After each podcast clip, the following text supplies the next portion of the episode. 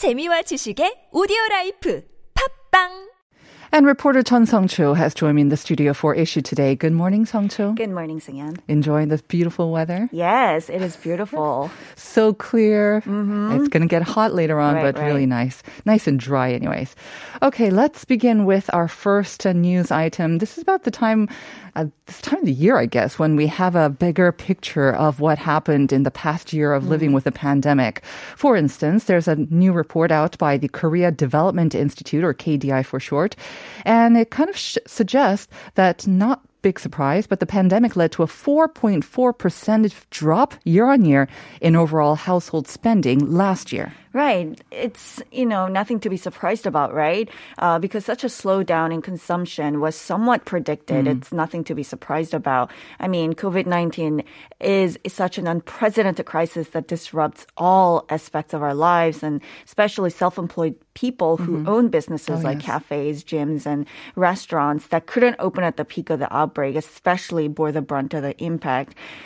So if we look at the report titled COVID-19 Economic Crisis and Household Consumption, the outbreak led to an 8.4% fall in face-to-face household consumption. However, the fortunate thing is that there was a 4.3% uptick in contactless shopping, so it somewhat offset the negative impact. Right, so some good news, but also some bad news. But I guess it really points to how people have changed the way that they shop as well. Right. The state-run Think Tank attributed the change to strict social distancing measures and mounting concerns over the virus that sort of stopped people from going outside at all. And what's also noteworthy is that the consumption trends in 2020 appear to be quite different from previous economic downturns, because despite the economic slowdown caused by COVID-19, durable goods consumption has increased significantly, and this behavior is very different from that of the past crisis.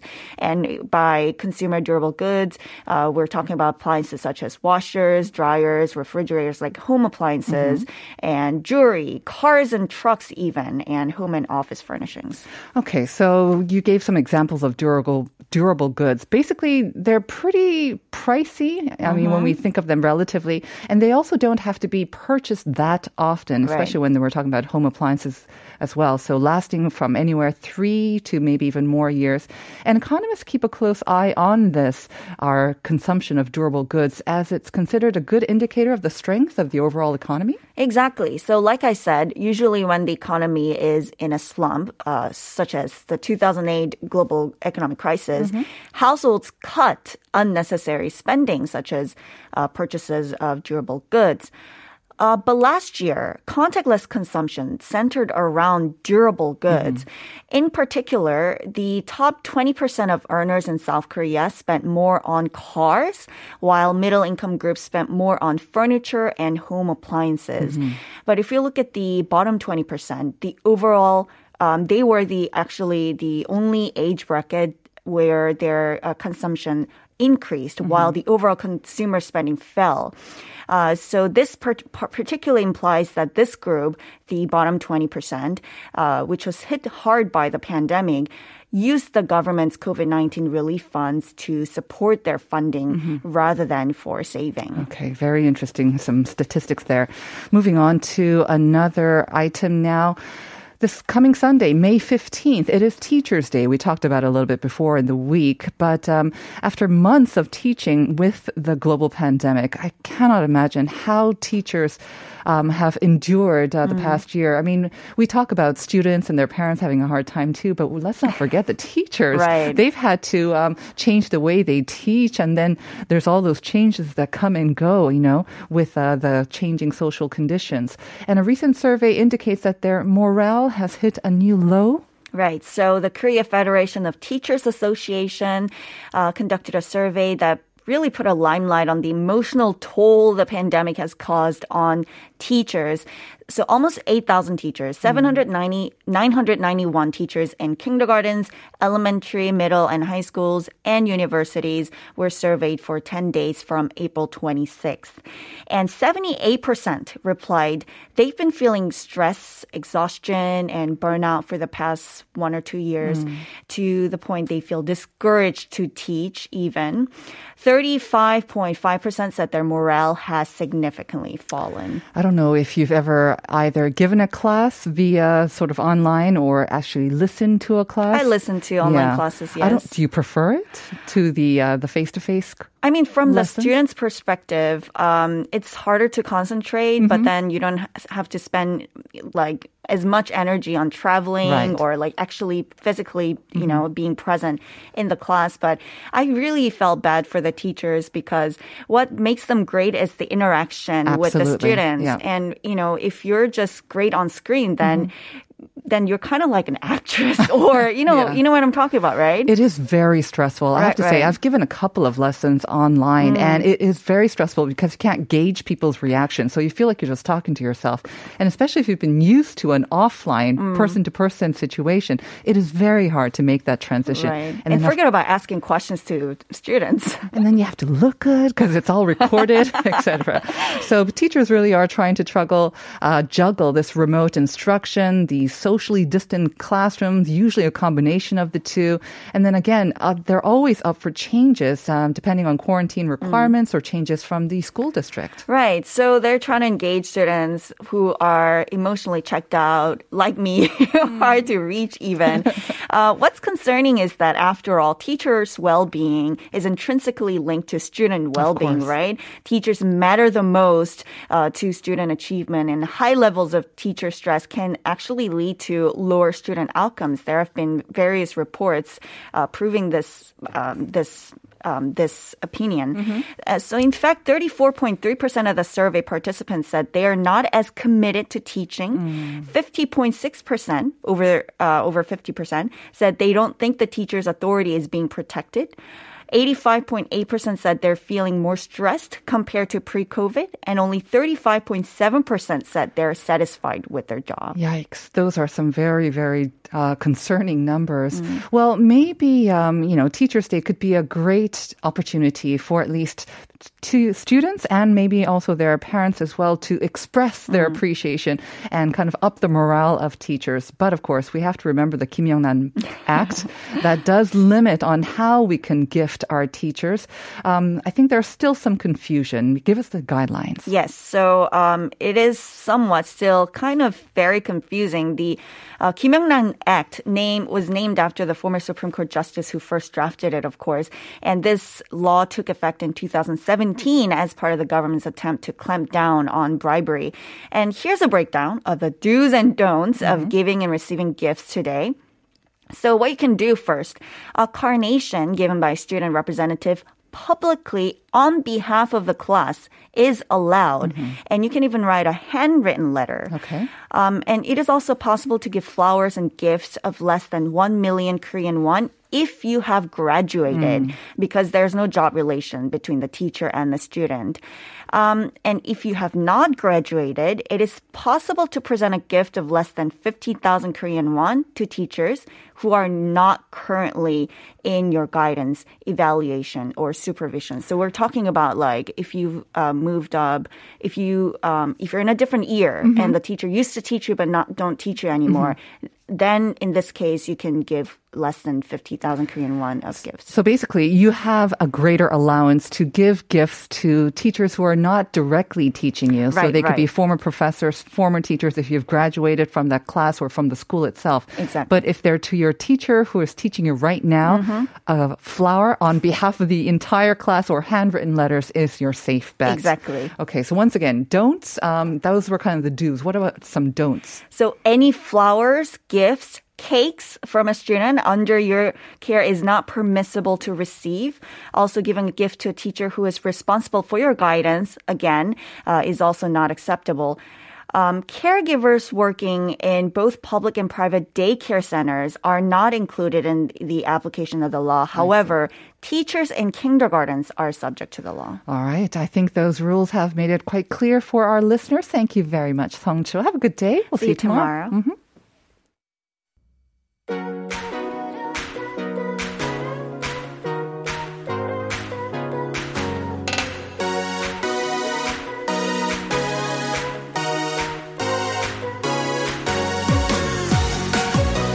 And it is time for Up Your Space, and we have dedicated this segment to trends and ideas about lifestyle design and home interiors, basically to help you live better in your home space. And recent trends are showing a greater interest in better home living. So Julia Mellor has joined me in the studio to tell us all about it. Good morning, Julia. Good morning. It's a dream that, yes, I'm telling you all about it because I looked it up on the internet. But you do it so well. You save us the time and effort from doing it ourselves. I learn a lot. And you're so good at organizing things, I have to say. Yes. I'm very curious about your own home. You must be really super well organized. I have a motto in my house. Everything has a 자리. Every item in my house must have a place where it lives. It's so hard to actually practice that, though. It is really hard. And you do have to catch yourself sometimes. And especially when you live with somebody that doesn't believe in 자리. And I get mad every day. I think, why aren't you at your home? But yeah, you do have to let it go sometimes. You know, when you do live with someone who doesn't share the same motto as you do, what do you do? I mean, sometimes you have to kind of close it, your eyes, and just let it go. Or, you know, if it's evident to you, you just have to kind of do it, right? Because it's, you know, there's only so much that they can do to change. I mean, obviously you have to adapt to each other, but still. Absolutely. And I will say I'm really good at organizing, but I'm not the cleanest lady in the world. Oh, whereas my husband is the opposite. There you go. Synergy. You know, it is. So when I get mad, I just think of the things that I make him mad for, and we just let it go. So he cleans and you organize and you put things away. That's right. Good teamwork. All right. Well, we're going to be talking about some interior design style trends for 2020. And we kind of have been doing that. We covered the greens, you know, having a tree in your home. That's right. And we've done all that. But this is kind of, we're talking about the specific terms, I guess, and how you can apply it in your own home. That's right. Because, you know, these days, actually interior design is becoming something that anybody can do. You don't have to hire somebody. You don't, you know, you can jump on the internet just like I do. And actually, when I was listening to design shows and I watch a lot of TV shows, I feel like I know things when they say, oh, this is shabby chic, and this is like Hamptons coastal. And I'm like, yes, I know what that means. Actually, there's these brand new terms that have popped up that are trending in 2021. Okay. And are going to stick around for a while. And we're shifting now into a new age of interior design. Right. Because shabby chic, Hamptons, I have also heard of them. But I thought it was kind of like more fashion related, like shabby chic or bohemian. Weren't those in fashion? They're both. Kind of, okay. They're absolutely both. So some designs, like for example, Scandinavian. Scandi design. That's mostly for interior design and furniture. Yeah. But some of those ones, like you said, bohemian can absolutely be a fashion statement as well. So it does cross over quite a bit. All right. So we're not going to cover the ones that we have kind of heard of so much. Right. We're going to cover the new and upcoming trends. I'd love to know if you've even heard of these words because I thought they were spelling mistakes. When I was looking at the website, I was like, that's not a word. I've never seen Konglish. That before. Konglish. What's happening here? So the first one we have is called Japandi. Yep, never heard of this. Nope. I sort of thought, what's going on here? But you can kind of guess what it's about, the first half anyways. You can. And actually, now that I've just mentioned Scandinavian, perhaps you can think of the second one. Got it, okay. So Japandi is this fusion between Japanese interior design style and Scandinavian design style. So they call it Japandi. And actually, it makes perfect sense to put these together. Because what do you think of when you think of Japanese design? Minimalist, very clean, very minimal design, right? Just very clean and aesthetically spare. You know? Spare, yes. That's spare good. And bare. Bare and spare, yes. You hit it on the head.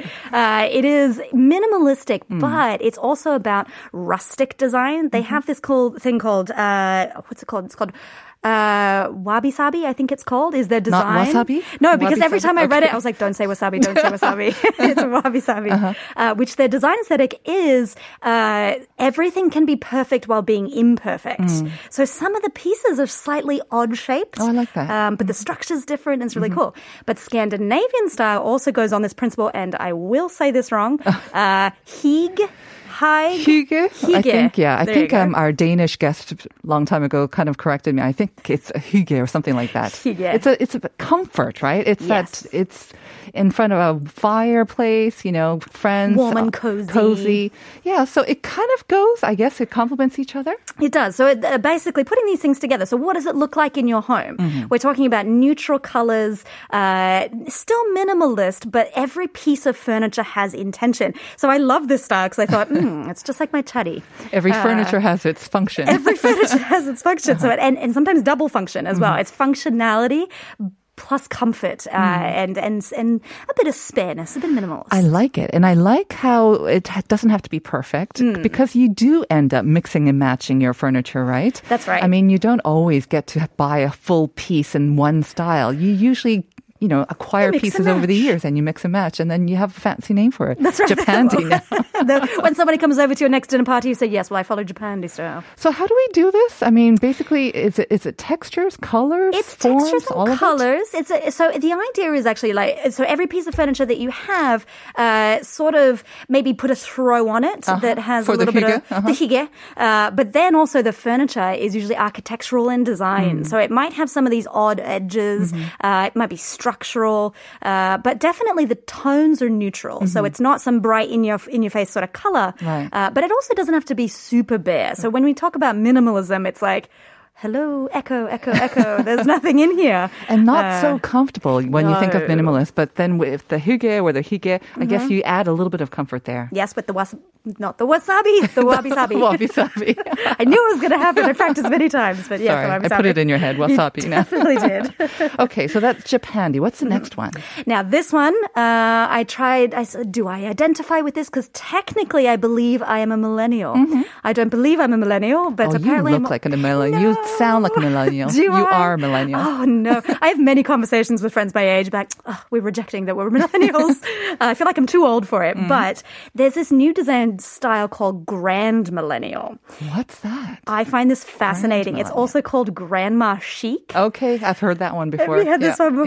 Yeah. And there's another one called new traditionalist. So they get mixed and matched a little bit. But they basically mean the same thing? They basically mean the same thing, and it means grandma. Mm. It means think of those patterns, prints, doilies, flowers, fringes, all those things. And it's a mix of match of all this stuff in here.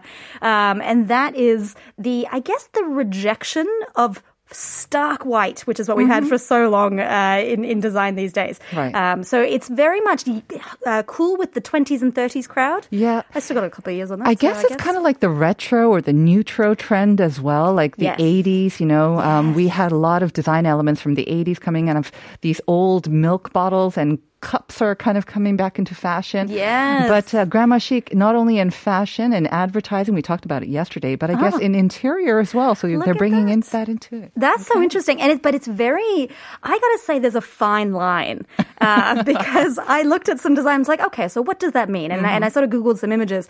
And some of them I thought it was erring on the side of that's your grandma's couch. So you have to sort of update it, make it cool.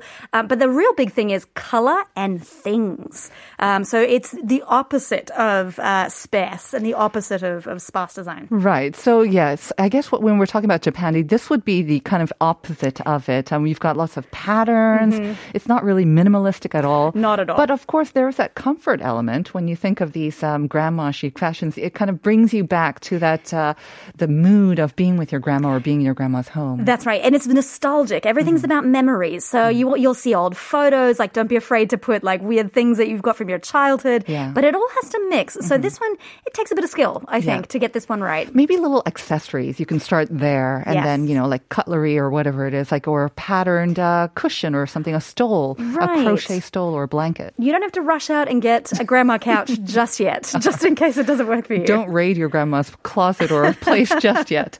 The next one is kind of similar to this as well, is it not? In a way, but this is because, and I got to say, a lot of these trends are influenced by COVID. Okay. Because we spend so much time at home now. So we want to make it homey and we want to make it comfortable. And I just think this word in itself is so at odds with itself. Okay. It's called cottagecore. Cottage and core, yeah. Not two words that you usually put together. Not at all. So when I thought, okay, so it's hardcore cottage.